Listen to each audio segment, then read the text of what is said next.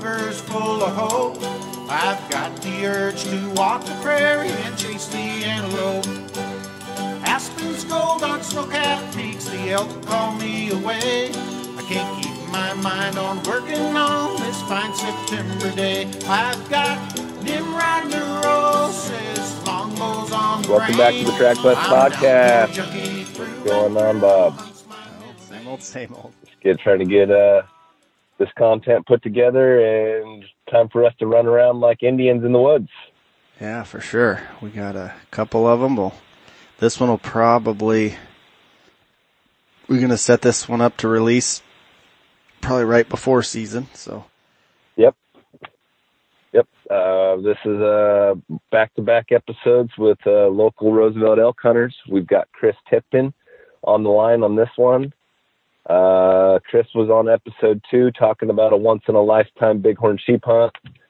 Uh, Chris is a good friend of mine and uh, an accomplished traditional bow hunter. This guy spends more time in the woods than pretty much anyone I know. He's nonstop after blacktails and Roosevelt, picking up sheds, checking trail cameras, studying them. I mean, this guy has got it bad. yeah. Um, got it real bad. And I believe, and he is, he is taking some just monster blacktails and Roosevelts. I believe he has the biggest Roosevelt with the trad bow in Oregon, right? Yeah, and and uh, blacktail, I think. Um, well, not blacktail. Um, No, not blacktail, George but Shirtliff uh, took Shirtliff, how's back that? 60s, yeah, 70s. back in the day.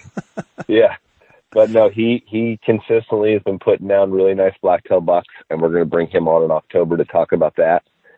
And uh, Roosevelt elk, yeah, he's killed a couple. I mean, that 300 inch marks on the coast is hard to obtain, and he's done it a few times.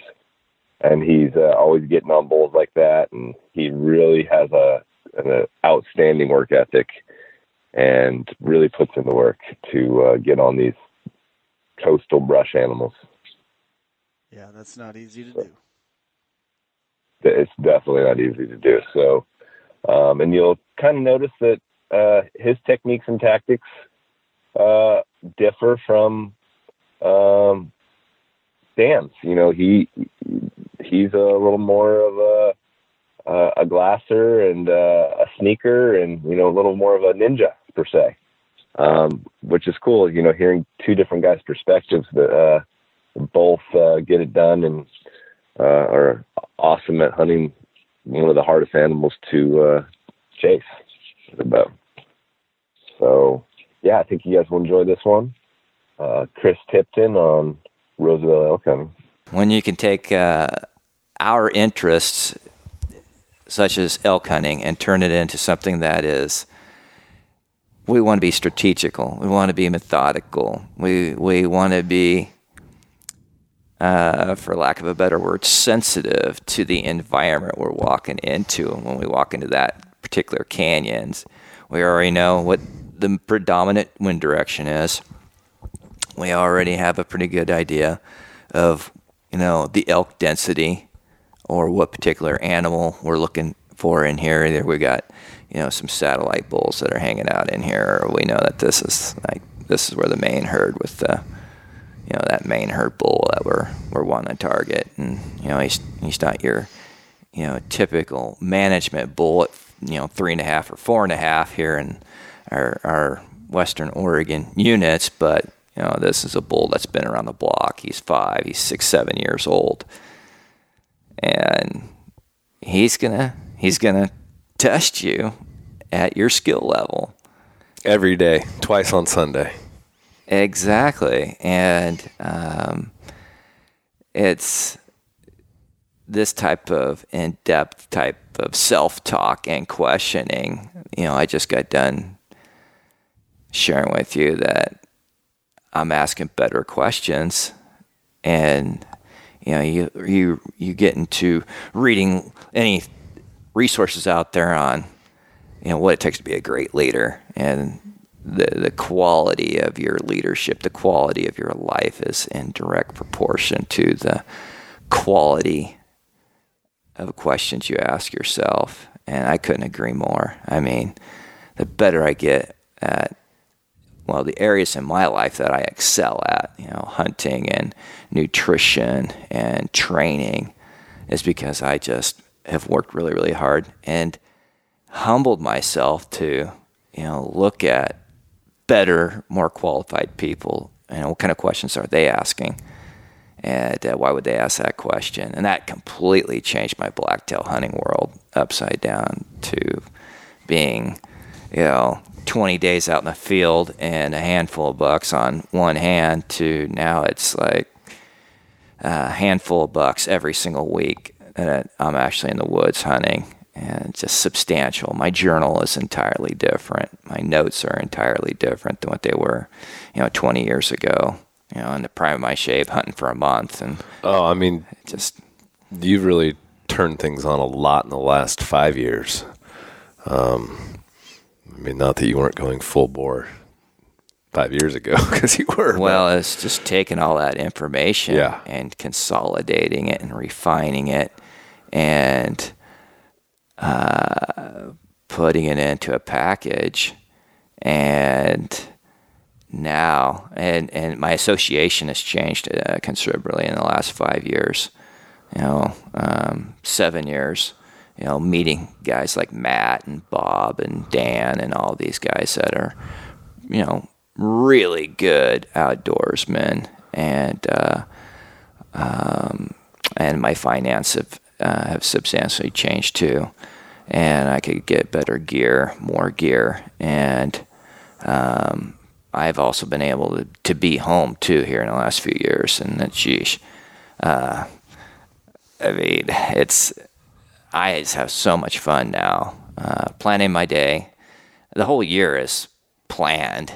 You know, I go from one phase to the other. You know, so August, September, that's my elk phase, and then uh, October on throughout the rest of the year until shed season is you know going to be blacktails.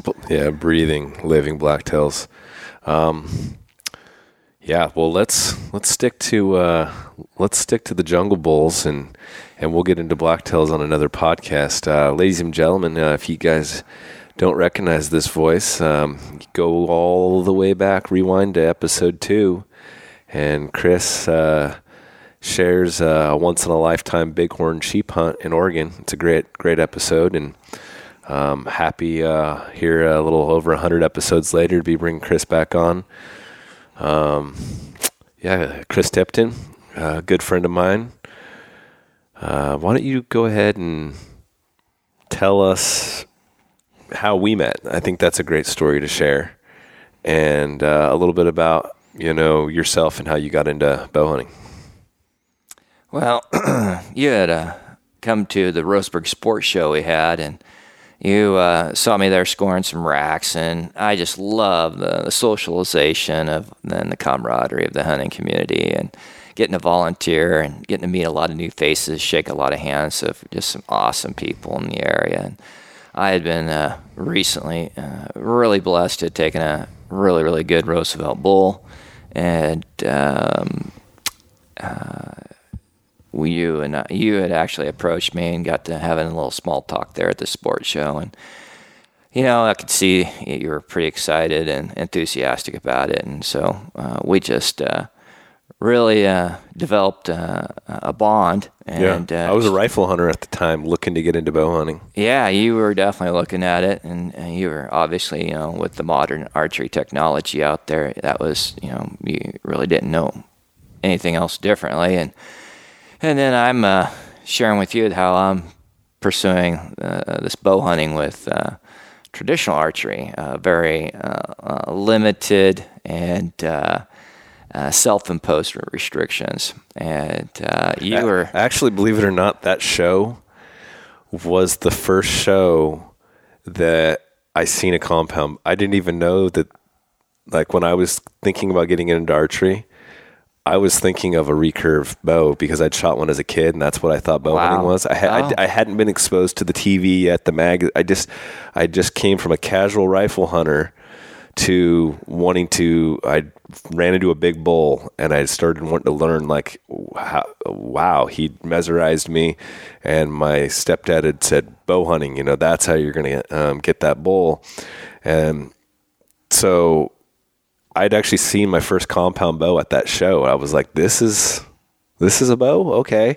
And I remember we I'd met you and you'd showed me a picture, and I was like, that that you know. And I'd picked up a ma- uh, traditional bow hunter magazine. I'd and a bow hunter magazine. That's when I was starting to learn the difference. So I came to it as expecting traditional, but I obviously I went with modern equipment for a few years. I mean, it was what everybody else was doing. When I went to the archery shop, it's what they set me up with. Sure. Um, but I still was looking at those magazines and looking at that big giant Roosevelt you killed with you out there with that recurve, and that, that image was, was burned in my head. Yeah. And I would, and, and uh, you told me about blacktail bows, and I went onto their website, and there was that image. Yeah, And I- it's a heck of a shot. I mean, and when you think of field photos, and then Yeah. the fact you know there's just this no-name guy behind it, not some high-profile celebrity, and a real simple, crude stick and string, Yeah. and a, a And- and- general. And, we stayed in contact, and, and I was learning just like a sponge. I was learning uh, uh, from you, and you took me out uh, shed horn hunting, I think, once, and it was you know you kind of Yeah. kept me at at bay, kept me at distance, but you were uh, definitely supportive, and you introduced me to uh, Norm, and and uh, within a few years, I was like, hey, I think I'm, I want to try shooting uh, a real bow and arrow. Yeah, wow, what a great time. I was just thinking about, you know, the era.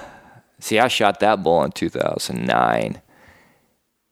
And yeah, I got into bow hunting in that 2010. was really at the end of our golden era of really having high quality uh, game density, you know, for uh, particularly for the Roosevelt elk. Uh, it was shortly after that that fish and game really started giving out the uh, uh, excessive uh, amount of elk tags, but you know, it wasn't uncommon to go out for an evening hunt and, and see a black antlered bull, to get a bull bugling. And when you're having that kind of consistent action, uh, I mean, you've always got a story to tell your buddies anytime you're on the phone with them. And that type of excitement and uh, adventure going on, uh, it was just a great time to be alive. And then bringing new guys in and uh, just And you, and you started bow hunting at 12 years old, right?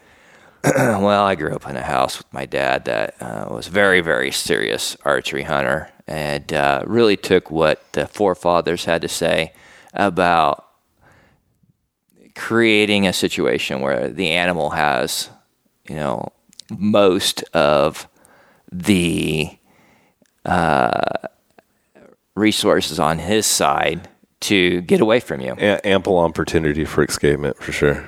Yeah, and when you're reading the old books from Dr. Saxon Pope and Art Young and hearing what Will Compton had to say, and then you're reading about you know what Fred Bear and uh, uh, uh, Leopold wrote about, and creating you know uh, giving the wildlife the advantage, and uh, you know, it was just so much more pure and innocent. I mean, right now it's just so inundated with the adultery of, Where did Fair Chase go, right? yeah, it's, um, Where Yeah. is it? where's what? Fair Chase, where'd it go? Yeah, fair chase. Uh, it's a new defini- It's a new definition. we changed Yeah, they it. still use it, and they love to use that as a plug.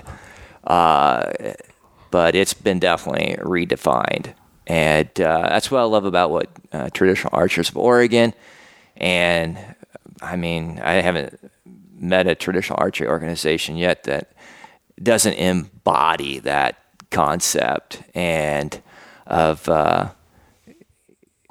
pu- putting it in the animal's favor. And it, it it puts a person like, and I, you know what, even as a, I, uh, I compound hunted at night. It was my last year, 19 years old, senior year of high school, and uh, Dad had uh, either a year or two earlier got his first uh, stick bow, uh, Jim Brackenbury recurve. Yeah, Oregon legend. Yeah. Yeah, guy was a stud and uh, and a character, and just I love the old the old time stories from the old timers, and and I go, you know what? Um, I'm gonna kill a lot of animals in my life. I just I want them to have meaning. I don't need to kill five bulls a year to prove to. But if I can take one a year or one every three years with Yeah. traditional archery, Yeah. High value. That's a yeah excellent well said a high value personal um, i mean we're seeing guys you know now on social media that are killing i mean eh, eh, three to five bulls and obviously you know um,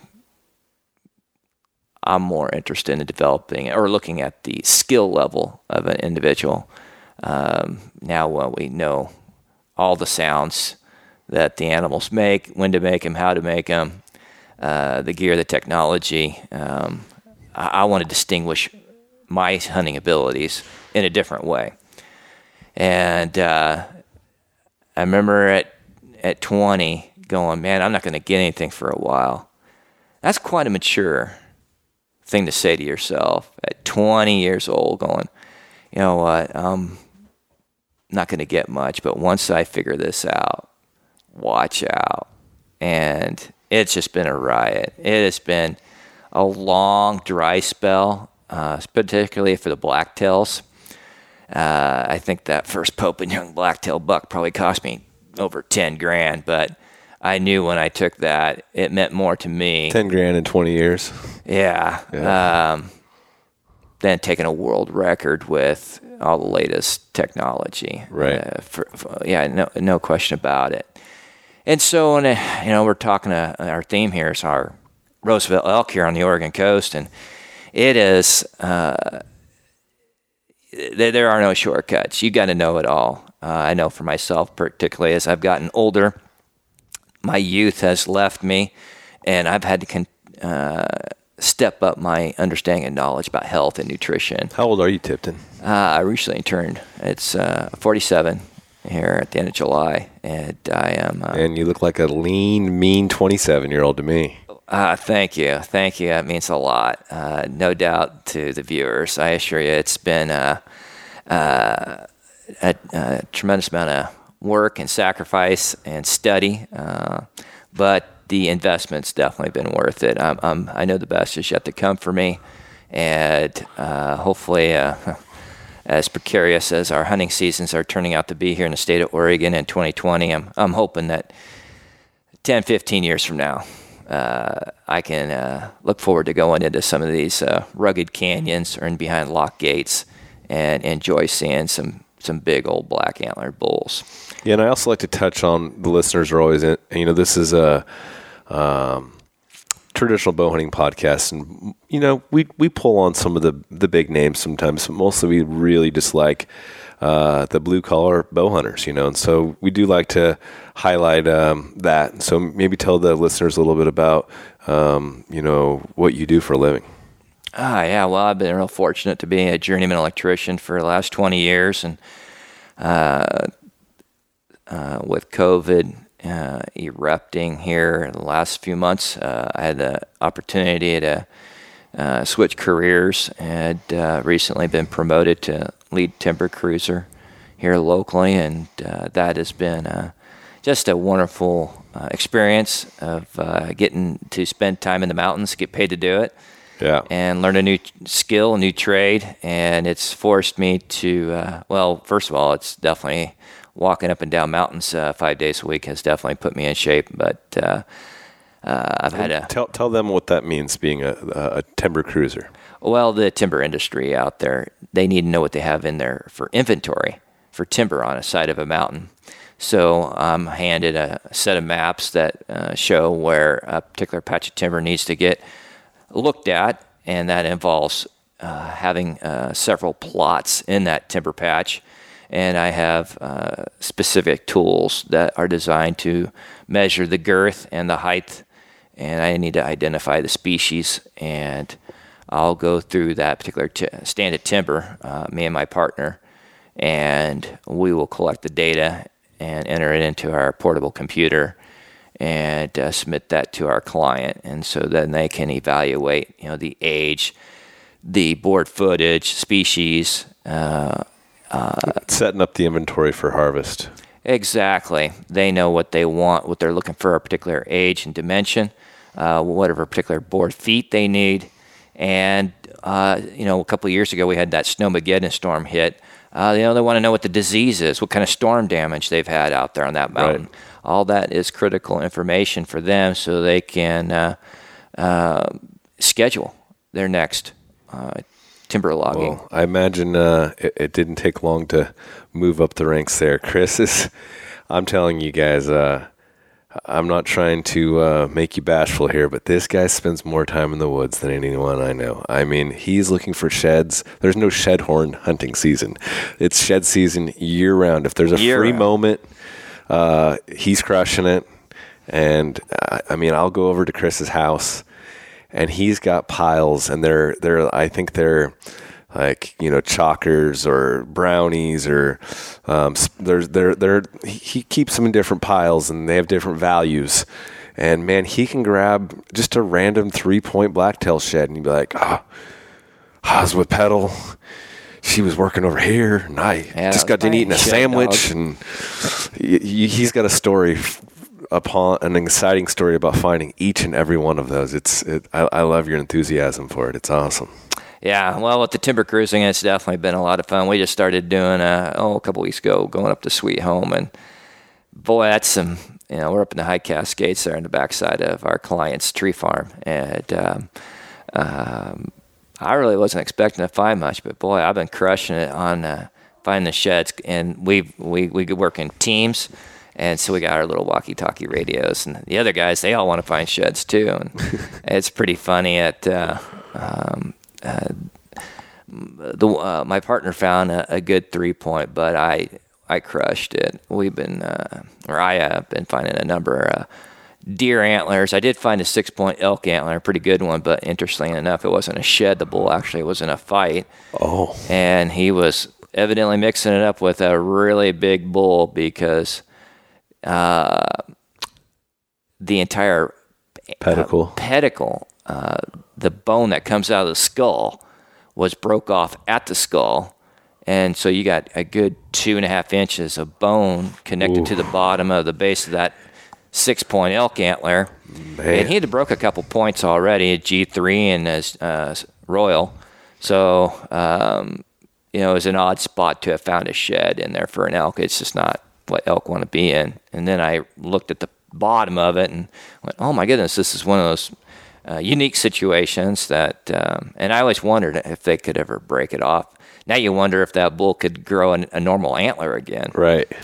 So these are just, I love the stories like what we're having right here, small talk, doing this podcast and sharing with the viewers, just uh, the enthusiasm and, you know, it's, it's, it's, it's a skill. Elk hunting is a skill and it's something you work at and you practice at. And, uh, you know, my friends in Arizona and different uh, p- places of the country that don't get the enjoyment of getting to pursue bulls every year Here, like we yeah. are here. You know, it's pretty evident. You know, my buddies like, you know, they Oregon grows the best elk hunters. Yeah, I've been talking to some guys. Um, I got some friends from uh, out of state coming to hunt, and um, mostly just setting them up. You know, like, yeah, hey man, um, these would be a good place to camp. These would be good places to hunt. You know, they're first time elk hunters, and I don't really have a lot of time to get out into the woods with them this year. I have a lot of plans, but uh, I feel good about me setting these guys up. You know, f- f- with an, an adventure and uh, a few of them are really just sucking up everything they can as far as information. Mm-hmm. You know, and they're like, "Oh, I just want to get this figured out." And I'm like, "Oh, you're not going to get this figured out. not this year, some- not next year, not five years from now." Like, I, I'm starting to have some little epiphanies here, 12 years into this, but yeah, you're not going to get figured. You know, I, I'm glad you brought that up because that's what my, I really want the viewers to talk about. And you're only going to pretty much talk about this with the veteran hunters. And it's something I've emphasized with you, yeah, just because I've had the fortune of you know, Mentoring me, yeah. yeah, mentoring and doing it so long, and I got to rub shoulders with some real um, wise, uh, savvy old timers that saw the big picture.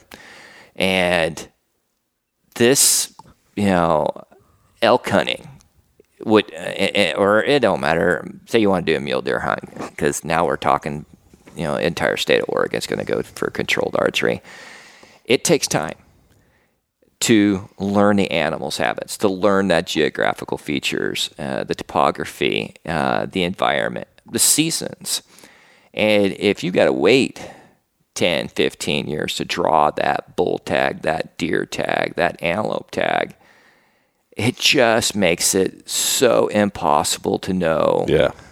Uh, and if you're only hunting weekends or something like if you see an animal exhibit a certain behavior and then uh, uh, it's human nature to want them to do that again for you in that spot or whatever. And it's like, no, they did that last week. They're they're on to some different food. They're on to some different behavior. They can be. They certainly yeah. can be. And as a traditional hunter, you know, it's having that opportunity to go after that animal in that unit year after year, year. or at least yeah. every couple years. Yeah.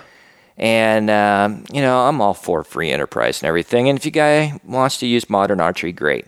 But that's why that's why I like about what Pope and Young has done. You've got your modern archery record book, and I love the fact that they had the wisdom to start a traditional archery record yeah. book because when you talk to the average young man out there, he doesn't have a clue that we even exist. Yeah. And that there is such a thing. And the fact that the, there is this philosophy just reaffirms how completely entirely different oh yeah the two sports some are. of the younger guys are like that is it lethal? Is it lethal? is it legal?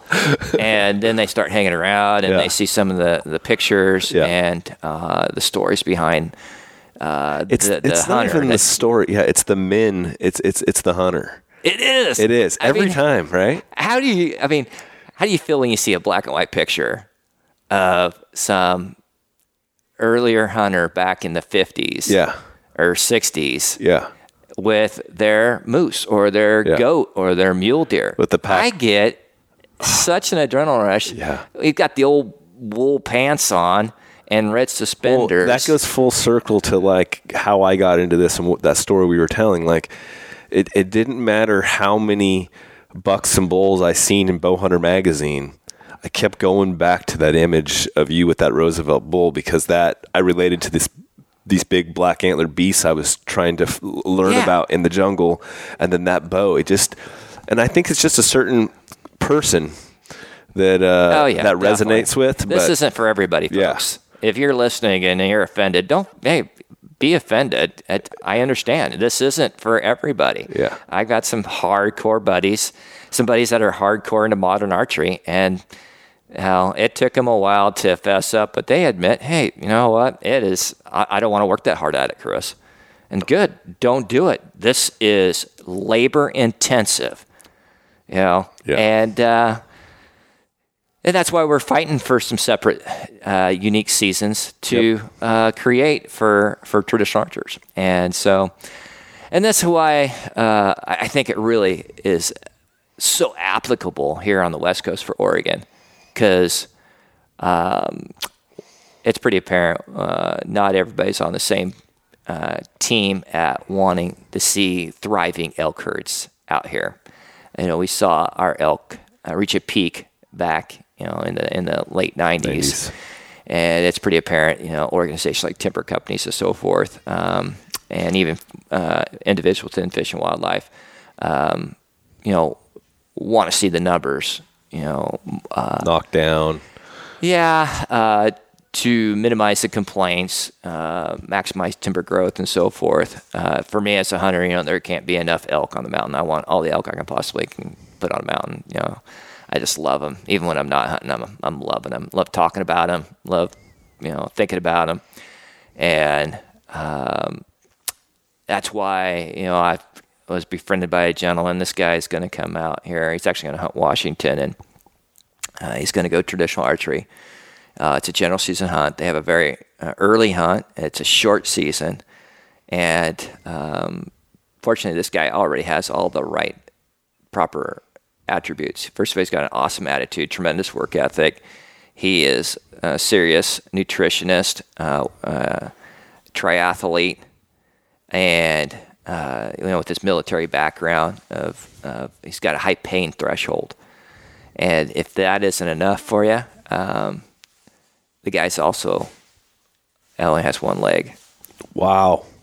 No kidding. Yeah, seriously, this guy is for real. He takes, you know, uh, being a bad, tough son of a gun to a whole new level. Kicking butt and taking names. Yeah, that's what this guy's about. And, Dang. I mean, how can you not respect a man to take on the ultimate challenge when so many other guys are grabbing the next latest, greatest rangefinder and the fastest bow and the next? That really just. I don't. uh, I I'm speechless just thinking about this man. Oh man, yeah, this guy's like the real deal. Like I'm out there thinking, oh, you know, my poor ankle that I've broken on my skateboard a couple times as a kid, and this Right. and that, and this guy's m- missing a leg, and he's going to go elk hunting, and we know what that. Uh, I mean, he's doing a backcountry hunt too. This isn't some road hunt. This is going to be. He's going in, and 10, uh, he's 12 been- miles a day. yeah, he's uh, been networking with me pretty extensively, and you know, uh, I was more than happy to share him all my insights and uh, tips and secrets. And uh, so we're we're going to stay in touch during this elk season and see how things are going. And he's pretty fired up. He's killed some elk with uh, modern archery, Oh, and he's taking a trad bow. and he's going recurve. Oh man, Yeah, he's actually out at, from Washington, but now he's based in Rhode Island. So uh, logistics, he's got you know he, he's not. He just can't run out there on the weekend, you know, and, and, and scout and so forth. So. uh, I'd love to cover a story. Man, we might have to. We might have to get him him hooked up with me. Uh, We'll see how it goes this fall. We'll Yeah. see how he, you know, Yeah. talks cheap. Let's. Yeah. Let, I want to see the man. Let's make it happen. Yeah, that's awesome.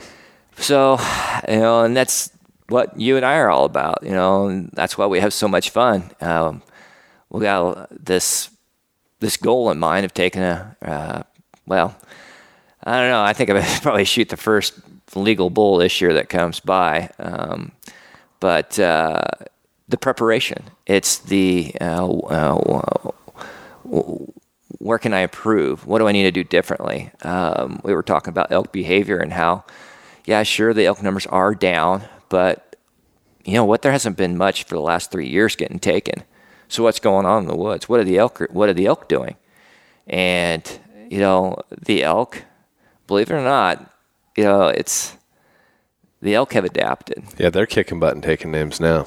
The sure. elk have definitely modified their game. And if you and I aren't willing to humble ourselves and ask better questions, different questions, and to approach this concept of trying to get stick bow close to a black antlered Roosevelt bull, uh, you're In gonna his bedroom. You're gonna eat tag soup. Yeah. You know, you're gonna be very frustrated over the next couple years. Um, I know just in my own personal journal, looking at my notes, just you know, my elk sightings are way down. You know, compared to what they were Last in year- 2000. Was my least Yeah, entertaining elk season of all time.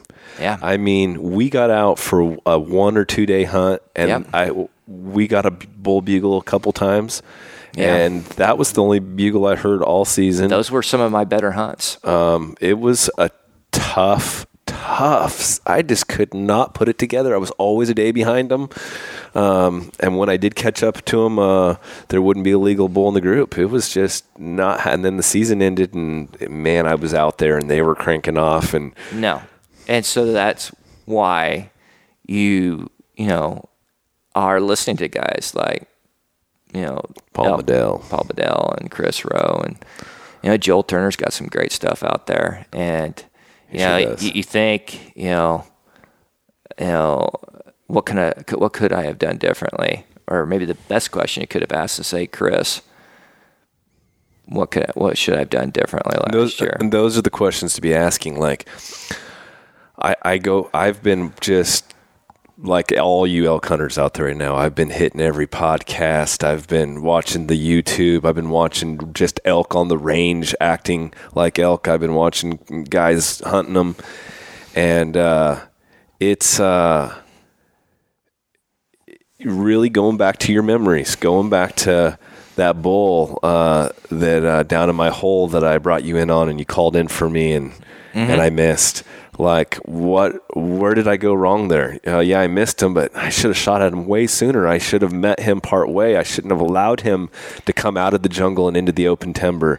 Should Um, stayed in your first spot and not removed. You overthought the situation, and therefore, it you know you found yourself further away than you wanted to be on that, Yeah, that I- situation. So sometimes sticking with gut instinct and just relaxing.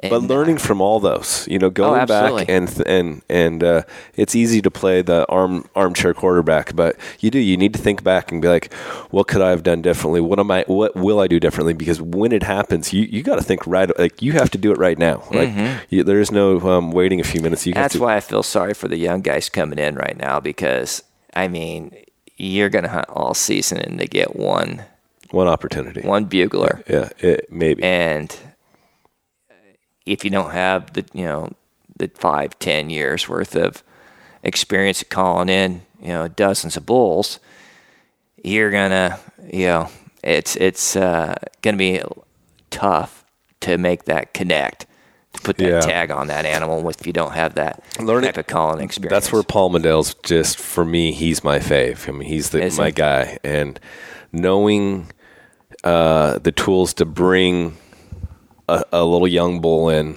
um, it, it, because you know that's what you're dealing with, Mm-hmm. um, um, or knowing that it's the end of August and um, he's not. Uh, he knows that there's nothing uh, in heat on the landscape, and so there's no reason to act like there is. You know, Yep. um, get get uh, call to his curiosity instead of uh, to his um, aggression. Sure. Um, yeah, it's a great, you know, analytical perspective of taking a situation that Yeah. a lesser inexperienced hunter would look at. Well, I'm "Oh, guilty of going out there and throwing, open up the toolbox and Yep. emptying it out, and like throwing a wrench in there. Oh, the wrench didn't work. Oh, throw the needle nose pliers. Oh, I got a hammer. A hammer usually can take care of everything, right? It, it really doesn't. It just, it really a hammer does. It's fun to play with a hammer, but it just doesn't.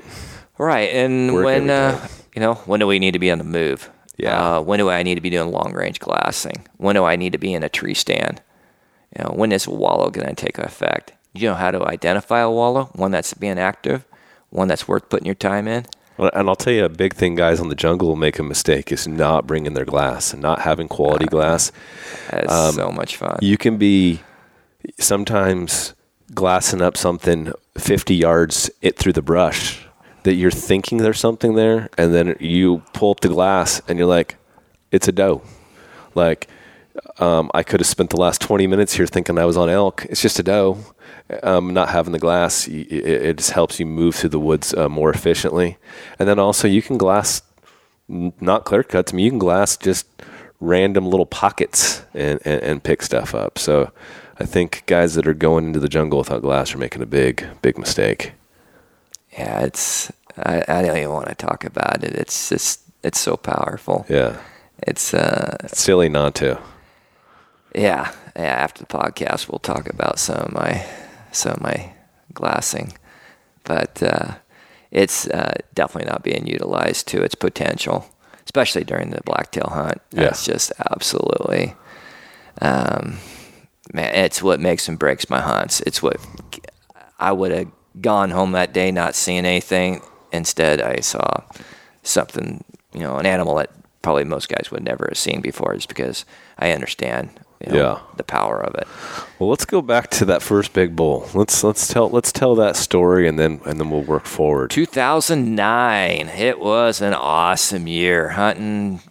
Man, I was bouncing back and forth between a Tioga unit, Indigo unit, Siuslaw unit, um, Melrose unit. There were it was it was a great time. I had I had a long list of just great great bulls.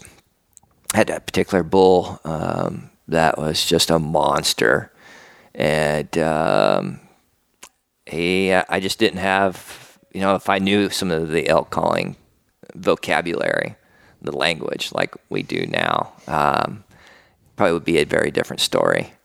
But um, that was an evening where I went into a mountain range. I knew of a couple good bulls had been in there.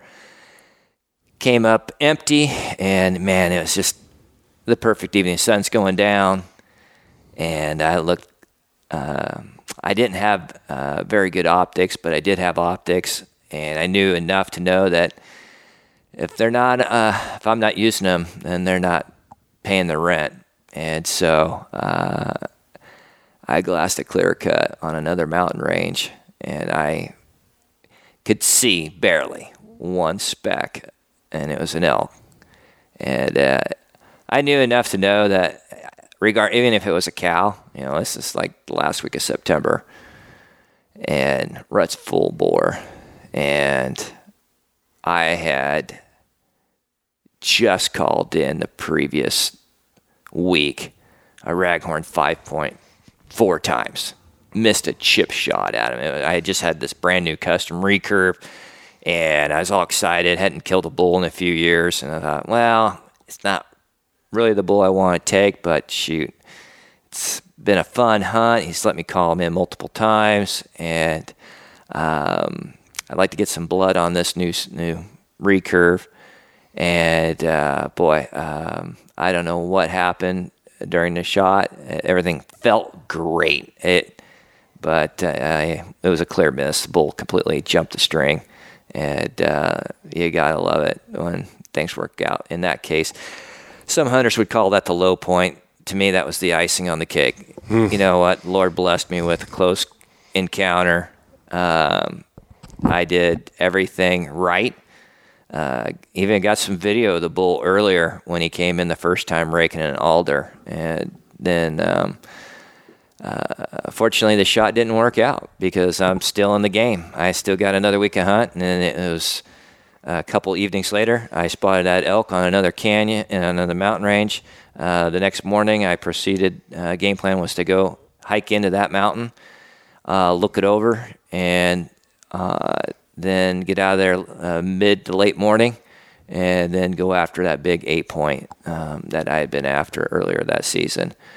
And um, hiked in there, stood right where I saw that elk, and it was kind of uh, even to this day, it's just like crazy how the, sign just looked so old. You know, the ground was so hard and dry, and that's how it is in September.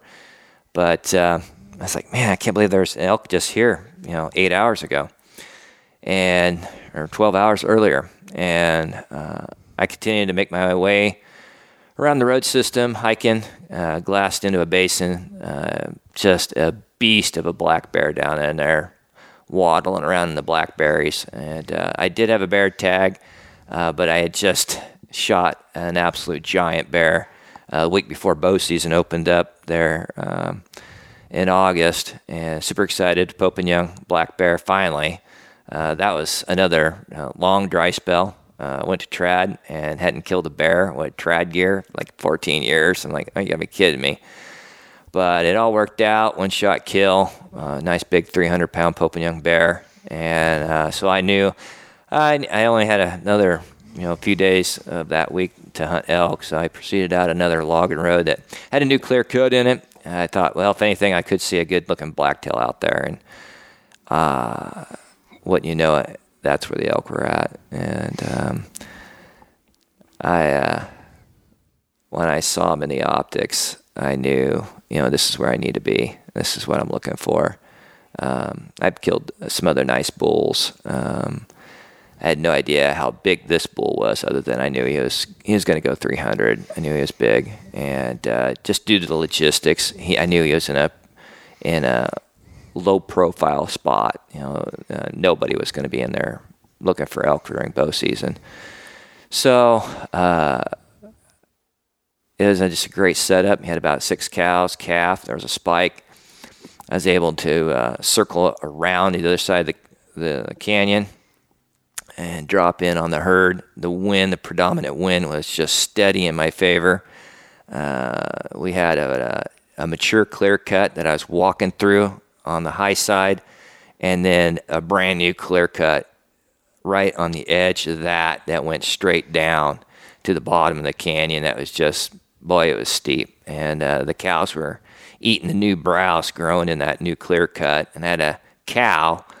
Uh, I ended up making my way right into the middle of the herd. Had a cow right in front of me at 15 yards. Uh, she was feeding along the edge of that mature clear cut, so she was hidden, and it kept me out of her sight with the prevailing wind in my face. Uh, I just sat down, knelt down and relaxed, got an arrow nocked up, and uh, just kind of watched and waited for the events to unfold. And the bull didn't show up right off the bat. He uh, um, had gone over into a ravine where I d- couldn't see, and it was about a minute later when he walked out, and it was like, wow, this is what every elk hunter dreams of right here. Sun's coming up, wind's in my face.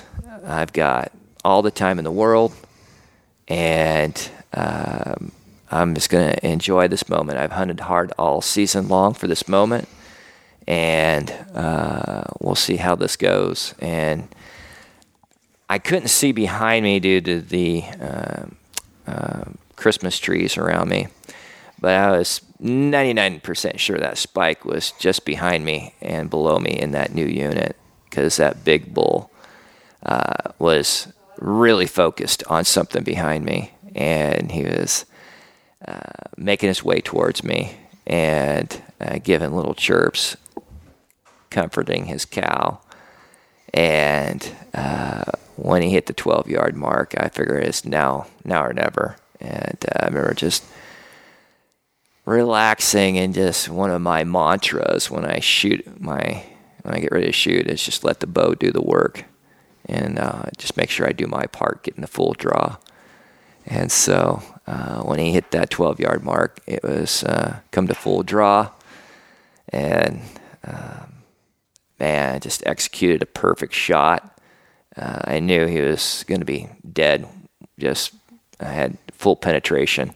And he bolted and nothing knew what was happening. I mean, everything, all my equipment is so dialed in, it's just whisper quiet. And he bolted underneath me, came past me, and stopped about 30 yards behind me, if that, uh, quartering away. And I thought, well, man, if he's going to give me another shot opportunity, I'm going to do it. When in Rome. Uh, boy, I tell you, um, again, I just, you know, you, and I'll confess, I mean, it was not, it was hard not to getting uh, uh, rattled. You know, my my thing is, is you don't get excited until after the shot.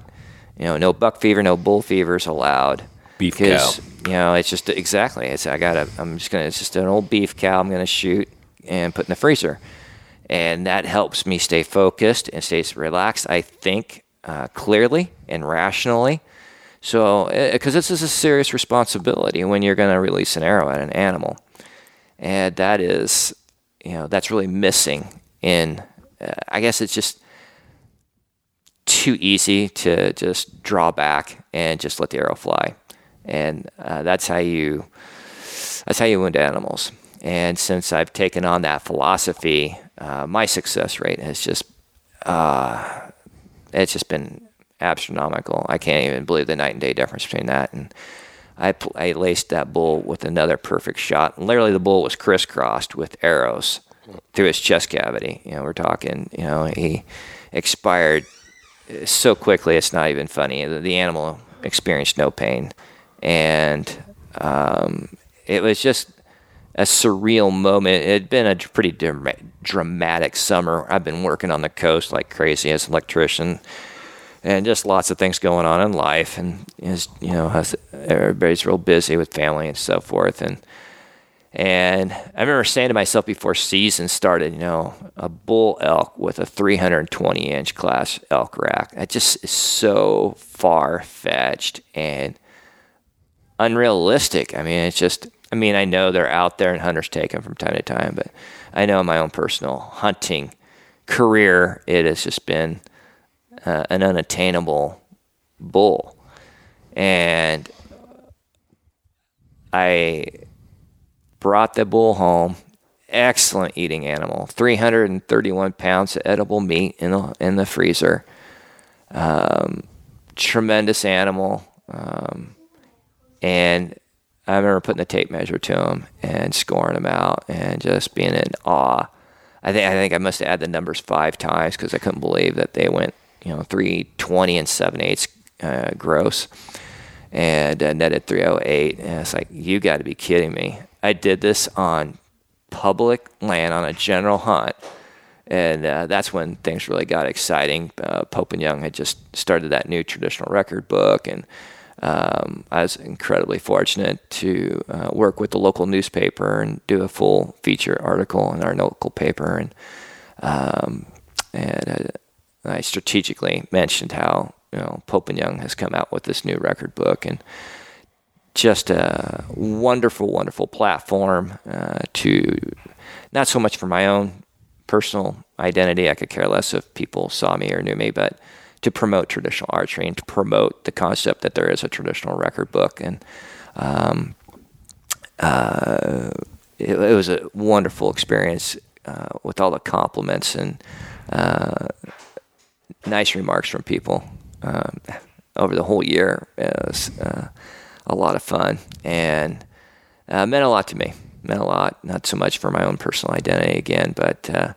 promote the animal. A lot of Roosevelt enthusiastic hunters out there, and uh, the field photo was, you know, it's, it's a good, sharp, classy field photo, and ah, um, I'm hoping uh, I'm hoping having a repeat this summer. Sure, probably going to take the first good, decent bull that comes by, but. Uh, got a couple good record book bulls out there I know of, and hopefully they cooperate and show themselves here this bow season. And and uh, I'll know how to uh, apply some of these uh, uh, tactics that we've been learning. And, and, so, so do you think he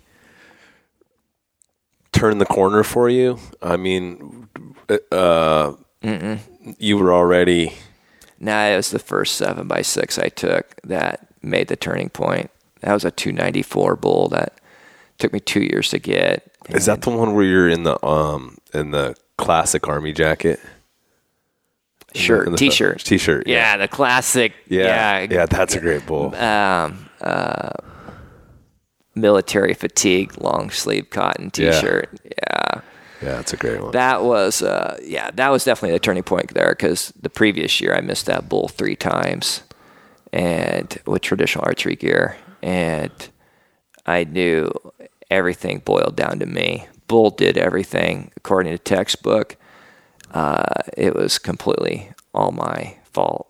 And I knew you I missed needed, him three times and then turned around and got him the following season. Yeah, I got him the following season. Oh my god! Heart shot him. Oh, heart shot him. Redemption bull. It really was, and um, it was a lot of fun. It was just Dad and I both had just finished up our hunting vacations. He had missed a nice five point in that same canyon. Told me about it. Actually, we both missed nice five points that morning. I missed a decent five, and then he missed a five.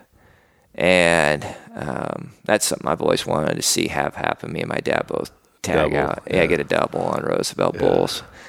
But um, I thought I'd slip into that canyon and check it out. And um, yeah, I was up high, glassed the herd, and um, it was about four minutes later he came out of the reprod and I went, oh yeah, yeah. And I just picked up my first video camera, palm recorder, and this is like back when you know you had high eight cassettes. Yeah. It was you know high tech then, but now it's yeah. Stone Age material now, and um, I knew that um, everything worked out. Again, prevailing wind was coming up the canyon, which was kind of odd because that canyon is terrible for swirling winds and uh, we got in on the herd. Had him at 60 yards, where it was the bull, cows, which that rarely happens, as you know. And I got about two minutes, a good video of it. I thought, well, what the hey?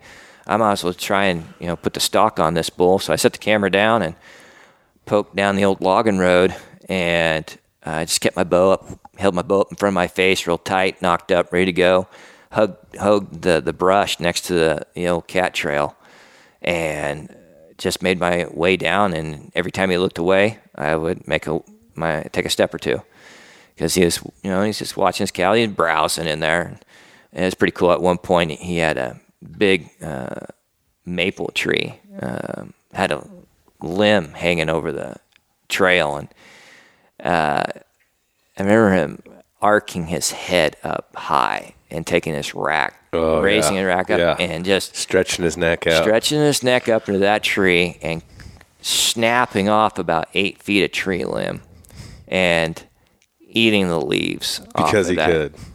He was just so huge. Yeah. I mean, yeah, it was a 900 plus pound bull and you know, great big 290 plus rack, um, and just enjoying being with this elusive animal and being up close.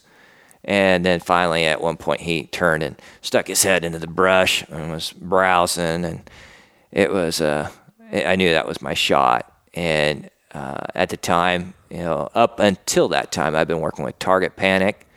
Uh, I did not have a system that I use routinely when I get ready to take a shot. And that day I did. I went right through the mantra. It's Oh just a beef cow.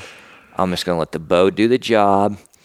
And I'm going to do my part at coming to full draw, anchoring, and letting the bow do its job. And when I dropped the string and watched that, that was with the old double X 75 22 16 Game getter. getter shafts. Boy, Oh man, talk about a wimpy, noodly, wobbly arrow. we are we are literally two weeks from bow season opening in Oregon. I can't believe it. It's and like- I am in my living room with my good buddy Chris Tipton, and he has got me so fired up right now. I do not think I'm going to go to sleep tonight, Chris. We're going to have to ride our mountain bikes to the Yeah, point wear of ourselves out. Wear ourselves out, man. So it's just a privilege and the opportunity. And you know, the viewers out there that are out of state that uh, or live in areas that you know this opportunity is available to you here in Oregon. And I don't know how much longer it's going to last, but boy, um, Well, I, the- I hope. I, Uh, I think that we will be the last standing because Roosevelt's. It's not the ideal, beautiful ponderosa pine, uh, rolling grass hills, elk country that, that people love so much. well, This it's so promoted and easy to film the Rockies, you Yeah. know, the the high desert elk Yeah. hunting type of thing. So let's talk. Let's talk about that because you've done a little bit of, uh, of that. I mean, you're a coastal boy and you've cut your teeth uh, hunting uh, jungle elk, but uh, you you make your way over to the east side a little bit. Um, for the people who are listening, um, what's what's your perspective on the difference um, uh, uh, of the subspecies to to the American elk and the Roosevelt elk? Well, first of all, the environment. It's so humid on the coast. We're hunting at 1,500 feet. Yeah, The oxygen's thick. yeah, When you go chase elk at 6,000 feet, it's thin. yes, It's arid. Yeah. It's a dry hot. And I think that's why the habitat is uh, utilized uh, uh, on such a large landscape. Well, everybody's got so many more access to it, and it's you know, people live in that environment. You know, from Washington to Arizona. You know, from But, Oregon. I- but I mean, the elk have food, water, and cover in the jungle where they don't have to go five miles to bedding or whatever. Like, Yeah, the routine is going to be different, and it yeah, it's nothing for a Rocky with the large uh, open spans um, to you know go five ten miles. yeah, nomadic. Eh, very much, man. Even twenty miles. Twenty miles is nothing for a Rocky. You know, living up in the high Cascades to the high Rockies. Uh, so uh, for our elk here too, it's the peace of mind knowing that uh, I can count on this bull. You know, I'm, I might have bumped him, or if I did see him, I know that he's going to be somewhere nearby, and that can be that can be me and the guys. We get really that's probably one of our more frustrating talks because we'll be watching a particular bull we want to hunt all week, all week, and then the following week we can't not find hide or hair or bugle from this animal and you're pulling your hair out going you know where did this 300 inch bull go and the likelihood he's probably not very far and when i say not far i'm thinking you know quarter mile but uh, Do you think? Do you think that they exhibit behaviors similar to blacktails and whitetails, where they're in their core area and the the estrus is coming uh, um, upon them, and it's time to maybe go out of their core area and do a walkabout uh, outside of their area um, to to do it, do inventory? I mean, do you think that's a behavior that you see or no? Well, you're definitely hitting a. Uh, that's upper level elk talk there. I Yeah. don't know if that's legal to talk about on the podcast because one thing, and when the, when the bulls start getting up there in age, um, especially in high pressured hunting areas, survival is their number one uh, uh, priority. Right. And gosh, I've seen some bulls really pull the rug out from underneath me Because they don't, they've learned not to make those um, eager, horny mistakes uh, that they did in their younger days. Yeah, and it's even more so now that my hit list of bulls I want to hunt and take is getting so much smaller. Whereas before, I mean, I just can't even believe how many bulls I would walk away from in a season back in the 90s and 2000s. And now I don't get to do that.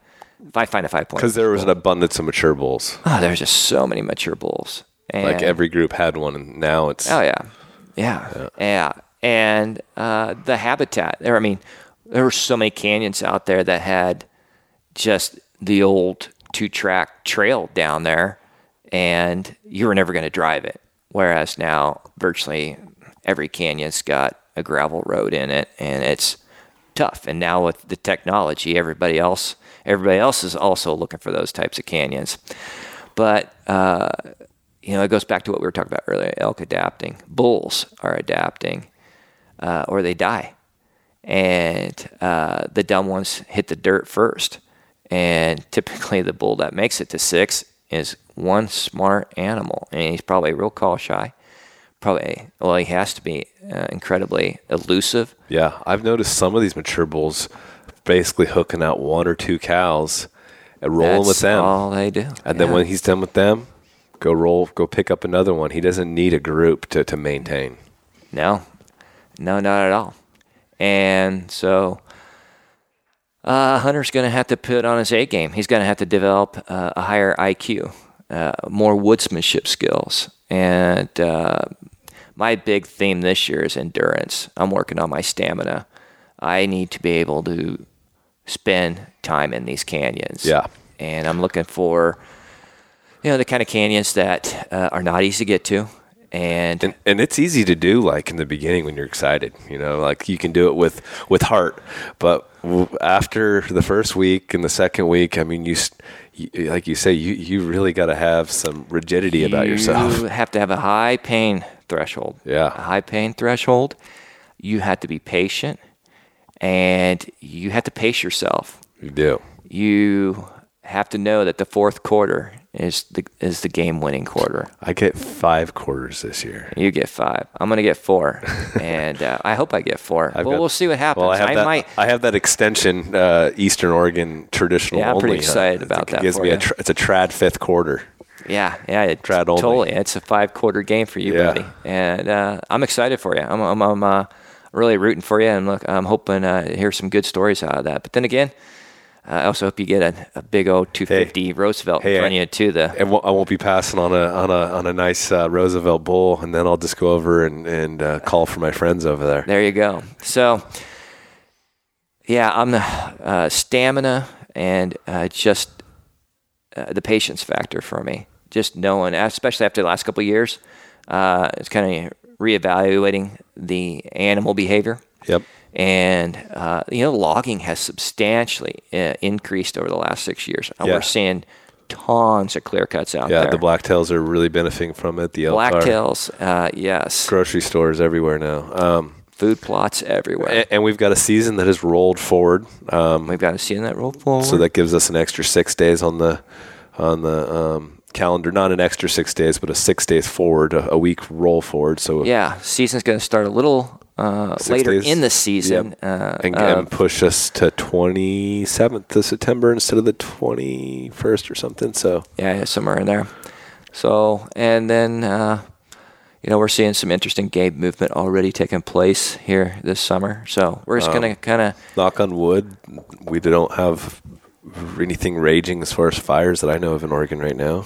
Uh, no, Oregon's pretty quiet. Washington's got a couple going on. Northern California's got a couple going on. So, uh, if anything, I'm more interested in watching the weather. Yeah.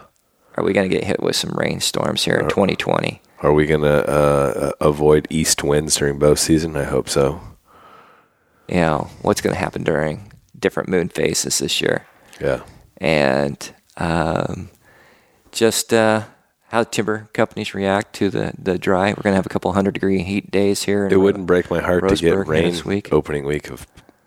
Well, that's just it. I mean, with the early fall taking place this It's year, cold. I know. I've got a flannel or a hoodie on Yeah. right now for the podcast. I'm a flannel. I mean, I'm it's like, cold. It's cold in the "What's going house. I'm thinking I need to start a fire, Yeah, and it's um, it's August, folks. yeah. It's a, it's a bluebird uh, mid August. So uh, I'm gonna be I'm gonna be um, I think I'm gonna definitely be uh, burning some boot leather this summer until last two weeks, unless I find something right off the bat that I feel that has consistent heavy elk travel. I am to be because the elk, the actual calling part of it, it's not that it doesn't work. It's just I've, I'm experiencing almost as, as much negative response to it as I am positive response to it. And when you're hunting such a small given number of target animals, I'm leaning to, towards the side of being quiet. I'd rather be quiet than disturb the mountain with maybe elk vocalizations that would put the elk on alert. I- agree to a certain extent. I think that um, for me, I'm I'm really going to be in more of a using these calls as um, really understanding what the mood and tempo is in the woods at the moment. Where am I at? Evaluating where am I at in the rut? You know, the 20 seconds, the fall equinox, like knowing where I'm at that day, and being more sparing, using those calls with with uh, asking the right question with my calls. There you go. Yeah. Asking the right question with my calls. and then uh, listening. Yeah. Uh, something that you and I both need to work on. We both had bulls last year talking to well, us. and I, I'm going to if it wasn't for the other guy who happened to be standing in the right location that heard it, the other guy wouldn't have known at all. Oh, That's yeah. terrible. Um, it is terrible. Walk away and- from a bugling bull. That's worse. Than, that, I'm going to need hearing aids, so at least one. Ah, just bring one of your young girls that's good, got good hearing still. That's yeah, right. That's that'd be a good idea to pack one of them around just for their ears. That's right. But uh, no, this is a lot of fun. Got a lot of things looking forward to. Uh, I mean, gosh, Is there any tactics that you uh, have been thinking in your head that you're wanting to put together or try something? Uh, that, well, this whole concept, uh, just relaxing, uh, identifying uh, core elk areas, and finding a place to put a stand, and uh, and it's going to help me uh, save myself, pace myself. Uh, why, you know, it goes back to asking questions. You know, why would I go into a canyon, beat it up, chase the animals out when I know that if I sat here for five days, sooner or later the elk are going to come by, and I always have a fresh place to hunt, guaranteed every single time.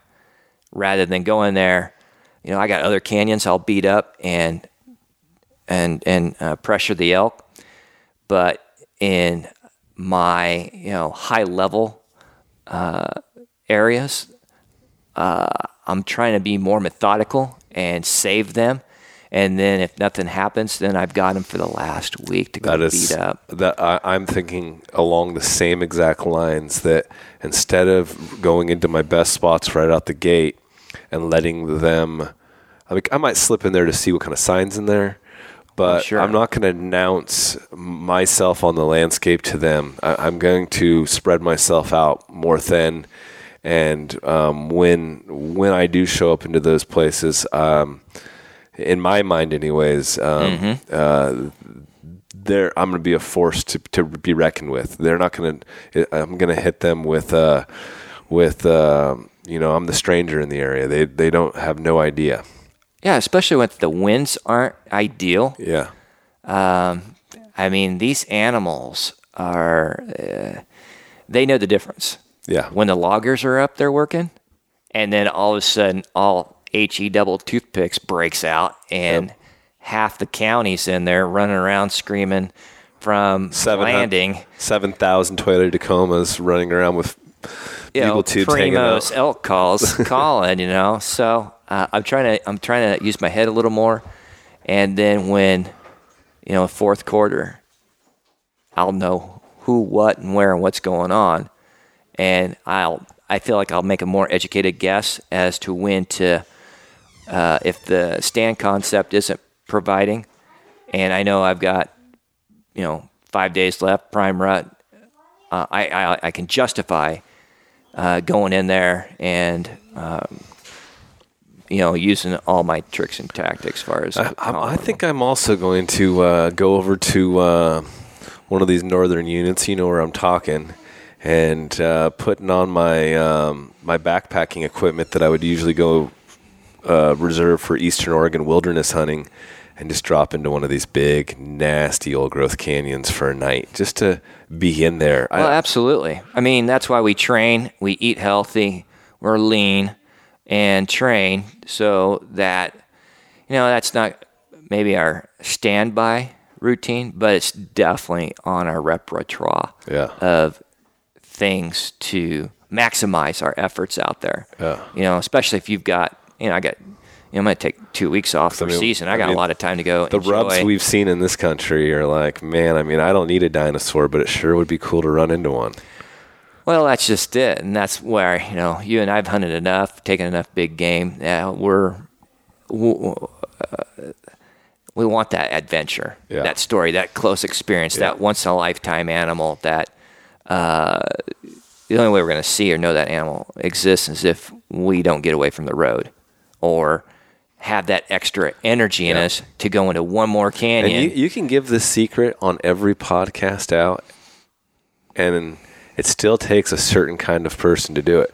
Like, like you just get off that road. You go up to some of this country I'm talking about, and you look off the road, and you think, "Is that possible?" Um, but it is, and, and that's that's the best way to get away from uh, the crowds. i- Is in some of this flatter country, it's going in seven, eight, nine, ten miles. But here, you, you can go in one mile. You, you just got to go down a cliff. Um, you got to go through impenetrable brush, and, and you can uh, leave some folks behind. But even them knowing knowing that, it's it's hard to make yourself do it when you look at the country that. Uh, Well, that's the big thing I've learned this year. Uh, being home, uh, I've had to learn a lot of new country, and by doing that, and uh, this new career being a timber cruiser, I'm finding that um, uh, there are little utopias out there yes, that there'll be no sign in the top. there'll be no sign on top. Yeah, no there'll sign be on no top. sign on top of the Yeah, mountain. none. But for whatever reason, the, They've there's got a pocket. habitat in the bottom, Yep. or on a you know on a south facing mountain. Or it's a side pocket of habitat from maybe some private that they spend most of their time in. Exactly, or with the Yep. new timber uh, cr- uh, logging going on. Yep. One side of the mountain now is getting logged that has Changes not been everything. logged in years. Hasn't been ideal habitat. That's th- that's a Blacktown Roosevelt. That's what we're always dealing with. Like the, the guys hunting these big wilderness areas, it's the same country all the time. Here on the coast, we're always like, "Oh, this cut just changed this," and and and that yeah. timber that was green, uh, lush tree to the ground is now starting to branches are dying. It's maturing. Sterile. Yeah, it's Ground's becoming sterile sterile. ground, and and i- i- it's always changing and evolving. And um, with the timber companies selling permits and leases, and there's uh, uh, there's so many moving parts to the coastal hunting game. to the west coast. Yeah, you couldn't have said it any better than that. And that's one of the things I like about it is And fire say fire season changes everything all the time, right? you can have a great spot for you know five years and make videos on it and t-shirts and hats and all that and then the sixth year it goes dead Yeah. it stays dead for a long time until something changes in the ecosystem there and the environment and uh, Or, or you could be looking at a piece of ground that you cut your teeth on, and that com- timber company sold it to Oh. another company, and the management changes, and there's no access. that's really getting to be more and more prolific here in Oregon, unfortunately. And uh, yeah, uh, it's sad. You can just dream about going in there, and that's it. Yeah, you can just talk about yeah when I went in there and you know talk about the uh, uh, experiences you had with big game in there back in the day, and unfortunately that's getting to be more and more for a lot of us old timers that grew up out here uh, hunting hunting the West Coast uh, back in the heyday. So I, I know I'm having to drive further. Um, uh, the elk that I used to have in my backyard just uh, are not there, and so um, I'm uh, ha- having a positive attitude and not being afraid to drive. You know, uh, we got some guys, you know, from up north that come into Oregon and they are not afraid to drive. Those guys are. They got the whole coast. Uh, they do. The angry spike and, guys. Uh, I don't necessarily think that's necessary, Yeah. uh, but it works for them. And if anything, the listener listening to this podcast probably just find your own niche. Find your own niche. I like that. Finding your niche that you like, and if it's Yeah, driving around miles in a Suzuki Samurai, you know, more power to you. Uh, or I like, I've got my staple, my my my meat and potato hunting spots, and I, I know I trust them, and uh, I like uh, figuring it out and going in there and- expanding them. and just being patient and waiting for those elk to make their roundabout, and I'll be there waiting for them. And um, that's how I've taken some good bulls. That's how I've been finding big bulls, especially with the numbers down so low. But when these bulls disappear, I'll be forced to start. You know, I'll have to go find some some new country that's holding some big bulls in there. So um, And if you guys are out uh, in the woods, don't you know? Make sure you got a bear tag, a lion tag. If if wolf tags Yeah. are available to you in whatever state you're hunting, have these predator tags. Help these elk out. And uh, be- bear is good for you. bear meat is awesome. It is so good. It is so delicious. good. I want to tell the viewers about my once in a lifetime game camera experience. Do it. Yeah, boy. Uh, speaking of predators and just predator uh, density, uh, I set some game cameras up in a bottom of a canyon. Um, it's a new area. I hadn't ever been in there, and I was kind of curious as to see what was it going on in there this spring. Uh, there is a nice little group of cows in there. Uh, they had calves, and uh, was got a number of animals, a lot of bear in there. Uh, I got several mountain lions also, along with a few blacktails. And one particular uh, game camera scene is the cows are feeding in front of the game camera, and then all of a sudden the cows come alert, and I have the camera turns on at the exact perfect moment. It's daytime footage the cow behind the camera is barking. The herd comes galloping behind the cow, heading up the logging road where the game camera is pointed. And at that point, uh, there's about five elk calves.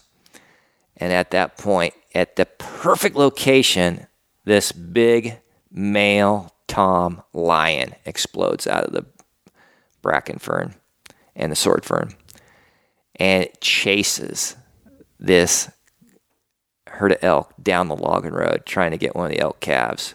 And just as the lion is closing in on the herd, you see a big cow elk coming in behind, chasing after the lion. It is spectacular. It's got audio, it's daytime, it's uh, clear video. Yeah, it's awesome It, footage. it was truly a, a spectacular game camera footage. But just goes to show you, I mean, there's three miles, James, of this canyon. And the fact that this lion happened to be chased, attacked that herd at this, I mean, I only got about a 30 yard shot of the road yeah. with the game camera.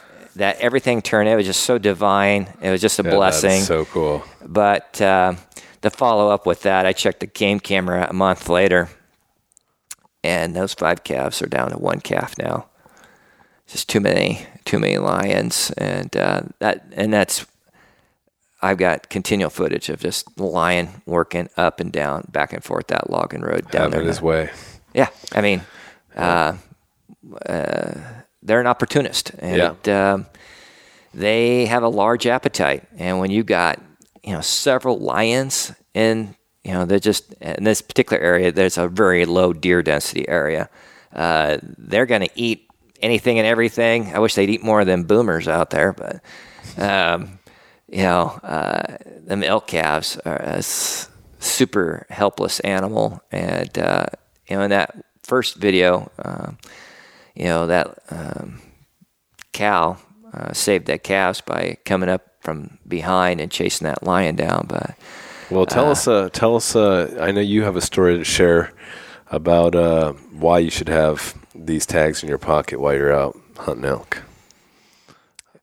Well, it's just, uh, you know, right now our bear population is it's so good, it's so it's so unbelievable.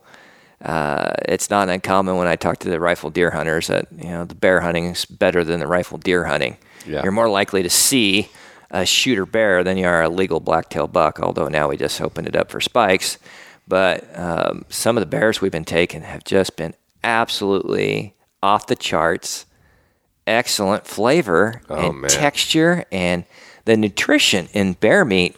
When you look at the nutrition level Yeah. on a bear, I mean, it's it's just uh, you don't need to look any further. Yeah, and we can get three of them a year here in Oregon. You can get you can get three you can get three big ones Yeah. a year, and they're definitely out there. And that's where I love the long range glassing, the spot and stock. Uh, I do enough tree stand hunting. It just feels good to be up on a mountain peak Yep. and having them big. I call them the big guns. I have both 10s and 20 power binoculars, and it is just nice to sit there watch the sun either come up or go down. And if I see a target animal, you know, I got I, I got my hunt planned, and um, but uh, you know, obviously, just from the uh, story I just told you about with the lion, um, you Do, just do you have another lion story that you can share? Oh yeah, uh, and, and you know now that you brought that up, I'm thinking about it. Um, you know when I did that um, Sled Springs bull elk tag here, uh, 18. was yeah, it? wilderness hunt. Yeah. Yeah, um, little mountain bike hunt I did behind the gate, Yep. and um, I had already seen just tons of lion tracks in that unit. I seen about a 200 pounder over there. I'll bet you did. There's some big cats in that country, and a lot of them. And boy, wouldn't you know it, I uh, had a long straight stretch down this logging road, and so I slowed the bike down and stopped it and lifted the optics up, and I go, "Well, I'll be, I'll be a son of a gun." There's a lion in the road down there, so I threw the bike in the grass and watched it walk into the trees and grabbed the old longbow off the old backpack and strung it up, and popped a diaphragm in, and and um, hauled foot down there and got down to where that lion had been at. And uh, boy, I tell you, uh, I love that calf call. And I gave three of the most heartbreaking calf calls you ever heard. About brought a tear to my eye. And uh, everybody tells you you won't see a lion come in. And I just kind of had that in mind. You know, it's just you're you're gonna be looking hard, and um, a lot of deer in that country, surprisingly. Yeah, whitetail. A lot of whitetail, a few mule deer. Yeah. And um, hadn't it been a couple minutes, and I uh, tippy toed across the road and stooped up on a little tractor. It made a little embankment there of dirt, and I got up there, and I'll be a son of a gun. I, uh, there's a dead doe right there. No wonder there's a lion in here. And I could see the hind quarter of it, you know. And it's just got knee high little brush in there and grass and I'm looking at it going, well, where are the ears on this deer? You know, this is you know, white-tailed deer have ears, you know, and I am just burning holes through the grass. And it's at that moment I see the white chin of that. It's the lion laying there at like 12 yards. So that's not a dead deer. It is not a dead deer. It is the hind quarter of the lion. Oh, But the tail was in behind the grass. I couldn't see the tail. And I see one eyeball looking up around through the grass and the little weeds. I got, you know, this, it was a small male, uh, you know, 80 plus pound lion laying there at 12 yards looking up at me, sneaking in on me because I made them, you know, calf sounds. And I go, and I have just been on a roll with lions for the last several years. I've not only got tons of lions on game camera, but this was going to be my third shot with traditional archery gear at a lion. My third one in the last you know few years. I've I mean, I'm on one. a roll. I've missed one with the compound and one with a longbow. Yeah, well, uh, I missed the other two with uh, stick and string, and it's like this one's coming home because my one of my dreams, one of my goals is to take uh, all. I think it's it, uh, ten. Oregon has ten big game animals. Uh, whitetail, Columbia whitetail, black. Well, I go whitetail, blacktail, mule deer, Rocky Roosevelt, antelope, um, black bear, mountain lion, bighorn sheep. bighorn sheep, and Yeah, goat. yeah. I'd like to get all ten. Yeah, and um, you know, lion's one of them. Yeah. You know, you could throw in turkey and coyote if you Yeah, want to, and one- I think are worthwhile too. That puts it to twelve. which ones are you missing? The Rocky Goat and Rocky Mountain now. Mountain elk. Yeah, Rocky Mountain Mountain goat, elk. Rocky Mountain elk. Yeah, those are the two I need. And uh, boy, again, I just uh, man, the heart pump was pumping with adrenaline, knowing. I mean, here this lion could just in a blink of an eye leap out of the grass, grab a hold of me, and rip me to shreds. You know, and uh, I mean, we've all you know, you played with a house cat enough, I mean, them suckers can tear you apart.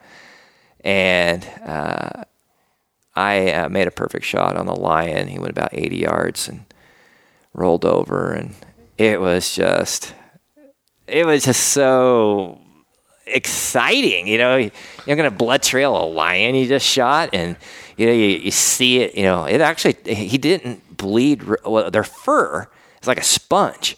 I mean, he was blood soaked hide. And so virtually nothing for a trail to follow. And you got grass and weeds and, and the ground's so dry, you're not going to follow a pad track at all. And uh, I ended up having to do a bunch of uh, gritting once I got out there. And then finally I found him tipped over. And, um, uh, beautiful young male. And uh, so, I mean, yeah, if you uh, take advantage of all the opportunities you're given out there as a hunter, um, you just don't know. And the comments were awesome. You know, I rolled back in the Wallowa. I was camping in the town of Wallowa, and people were just going off the charts. You got a lion, and then you got it with a longbow, and just pretty cool talking to people and seeing their excitement. And uh, it's just uh, the novelty of it. You know, that's and that's what I like about traditional archery. It's just like no two hunts are the same. Yeah, You know, I mean, you know, I got buddies that are, you know, they're killing their animals out there at, you know, two, three times the distance I am, and it's the same story. You know, I mean, okay, great, yeah. So that, you know, if you're happy with it, great. I'm not going to say one way or the other, but for me, I want the animal to put a fight up. You know, and when you're going out there with trad gear, I mean that that dude's got some serious boxing gloves on, and he can, he's going to work you over. And so it's just a lot of fun. It's a continual, ongoing learning experience. Um, we got some awesome new gear. I know you got a brand new bow. You're chomping to get uh, take out and get some blood on this fall, and Oh yeah. um, and um, just the sights and sounds and smells and the camaraderie and just the whole family at TAO. Just awesome group of people and um, newcomers coming in, the new young generation. I'm just so excited about the young guys coming Oregon's in. got some awesome. we got some hot shots We coming do. up in the in the We ranks do. in TAO. I love it, we do. man. Yeah, so there's some young blood. It is great. it is, and everybody's got their own. That's what I love about it, too. It's like I was talking to I was talking to Alan Boyce the other day, and uh, we are just talking about you know he's such a humble guy. You know, I don't care if you shoot a Liberty bow. That's what I'm shooting. I like it, Yeah. and everybody, you know, there's so many different unique bowyers out there, with and each hunter's got his own unique flavor. You know, you know, I got friends that like this particular brand or recurve or that brand or recurve, and this guy likes you know this type of bow that you know I don't like it. It feels dead in my hand. I like a little snappier bow, so I use a more of a hybrid long bow, and um, and um, it, it's just a lot of fun. And man, we're, our, our uh, the technology coming about and making new and improved calls. I mean, gosh, you can't. Uh, you can't hardly tell the difference. Some of these callers out there with the new technology and calls that they've got uh, versus a wild, the, the real animal out there. Yeah. Um, and the confidence it gives a hunter. I mean, I'm I'm, I'm pretty confident I'm going to get a bear this fall. I mean, I've just from the amount of bear footage I've got this past spring on game camera. Not only do I think I'm going to get a bear, I think I'm I know I'm going to get a bear, and now I'm thinking it's like there are some big boars out there. Man, I really You- want to put a couple more bears in the freezer. We have one in the freezer now, but I sure would like to get a couple more. Well, we both got our bear tags. We both know exactly, you know, um, that you know when the sun goes down, it's it's game on. And if we get some hot days, that's something too. Probably I ought to share with the uh, listeners because this is kind of oh, um, It's kind of special information. it is. It's unorthodox because a lot of guys they I know where we're going. Um, um, the the heat drives them into their houses, and it drives Tipton into the elk woods. It does. And I've just got the resume to prove it. And it's those hot days, guys. You not, you don't want to be on the back patio drinking lemonade with the kids. Them hot, hot days, them hot days are definitely So one is- the is- best for bear. Is is it in the But- afternoon or in the in the evening? You know what? It is. Can, it can be uh, late afternoon, Yeah. early evening. It can Because that be. heat's just kept them down. They, I think, I am my person. They're so miserable. Let's just uh, talk about the bear for a second and digress from the elk. But I think it also applies to the elk. They're so miserable laying there on that hot ground that they actually feel just a little more comfort waddling around, getting that air circulation around their body, and nibbling. Are- that that that's the reason why I'm seeing them. and there's somewhere on that landscape that if it's 95 out, there's somewhere on that landscape that it's 85. Well, think about it. It's 80. Like Where do you, you, want to go when it's hot? The creek bottoms, Yeah. the marshes. Or those those big knobs up in the high timber that have that breeze rolling through them and there's no mosquitoes up there. I found in some hot days, I'm down at the bottom searching for the elk. And they're so and- insect and I infested. tested, and I'm not finding them. I, I have a specific story where I'm down there, and I'm just pounding it all day in the creek bottoms. I'm like, where are they at? The signs here. They should be here. And in the dark, I'm hiking out to the truck, and here they come off this high knob, headed down to the creek to get something to drink. They'd been up there. And I went ahead and went up there and checked it out. And sure enough, they spent the whole afternoon up on a high knob when I thought they'd be in the creek bottom. So it's yeah, I mean, it's these little insights and having, you know, having a network of friends like James and I. We're so fortunate to be friends, and we've got a number of other high caliber, experienced woodsmen out there that understand the, the outdoors to learn and network from. You know, and that's kind of what these these podcasts are. Yes. it's, it's a It's an oral book Yep. of collected data Yeah. from savvy old timers Yeah. that are passing it on. And you need to listen to these stories. Like Chris is told, I've heard Chris's stories, and I love re-listening to his stories because I'm always picking something up from him. And it's not just Yeah. Chris; all these guys. All these guys. Yeah, there's something to be learned and, and little nuggets. And it takes time. I mean, I've heard like some of these guys tell me the same boring elk story over and over again. And it's like, oh my gosh. yes, You know what? I There's something You're there. absolutely right. You know, such and such the herd did, and you know, on a particular given season, weather, and now I'm experiencing the same thing, and now all of a sudden, that that story is actually Has value. a value, Yeah. valuable uh, Yeah. insight. Yeah. That I can apply to my repertoire as an outdoorsman to make me more efficient, more effective at finding and closing in on these animals that I want to absolutely. take. Well, let's let's leave the listeners with uh, one last nugget. You got something uh, that you can? Boy, think? we just man, we've talked about so many good things, and they're just. Um, but Uh, uh, how about a new Roosevelt hunter? That's who we're going to leave this nugget to. Uh, he's an elk hunter already. He's uh, been out to Colorado, maybe. Let's say he's been to uh, Idaho, and uh, he's killed a bull or two, maybe a cow. Um, you know, and he's just really wanting to get out to Oregon and, and try uh, to stick one of those uh, feathered shafts through a bowl. Um, what do you? What kind of advice do you have for that guy? You got one one piece and one nugget. I'll give him two. Call Jody Smith Outfitters. he's a good guy, and he's got some good good good hunts offered. Uh, but yeah, Outfitter and B definitely.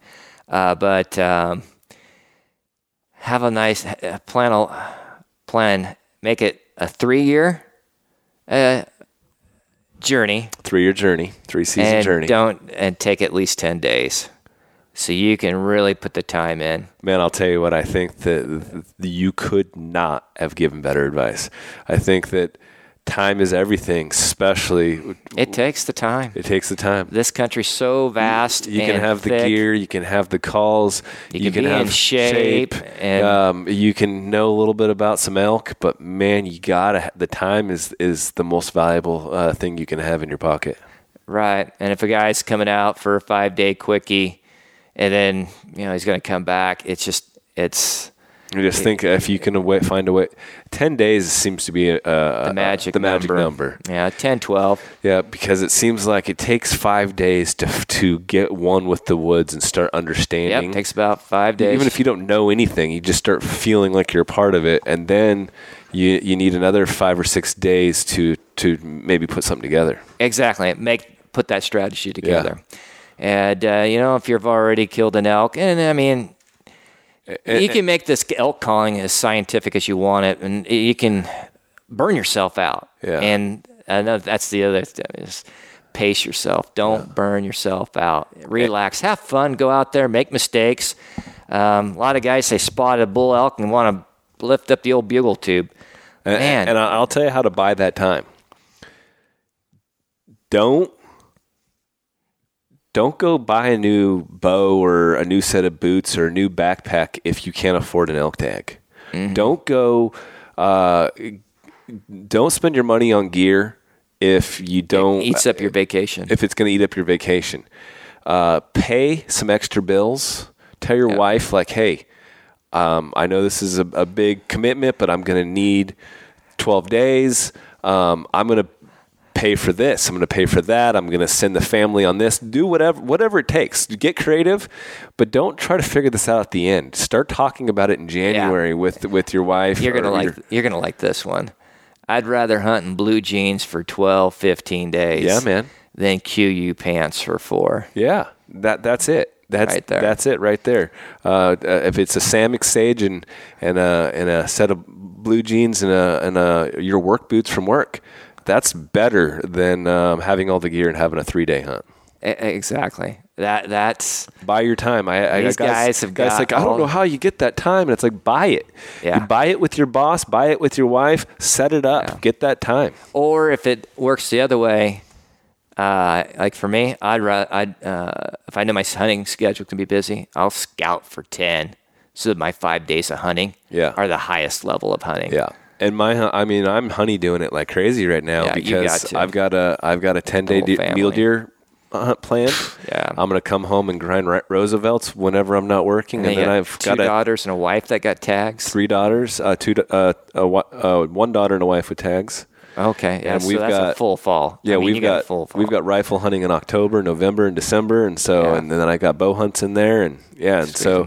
You just have to organize it. It's it's definitely you got to doable. prioritize your priorities. yeah, You know, make sure you got your get out of jail card well paid in advance. for sure. Take that uh, special someone out and fill their love cup or whatever, and uh, make sure you got that freedom to sneak out of the house and, and do the do a a quality hunt. Well, Spend there some it quality is. the Ma- ma- make the time uh, in the elk woods, and uh, you. It'll work out. It'll work out. There's only so many. There's only so many September's in one man's life. That's right.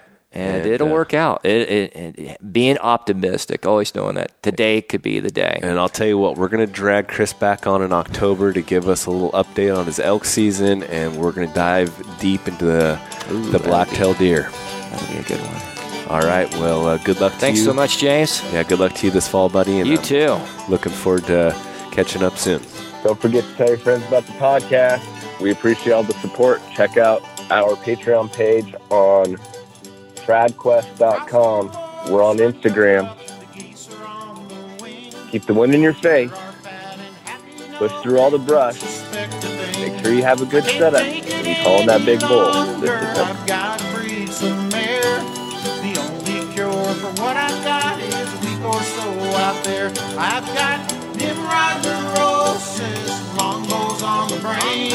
I'm an outdoor junkie through and through, hunts my middle name.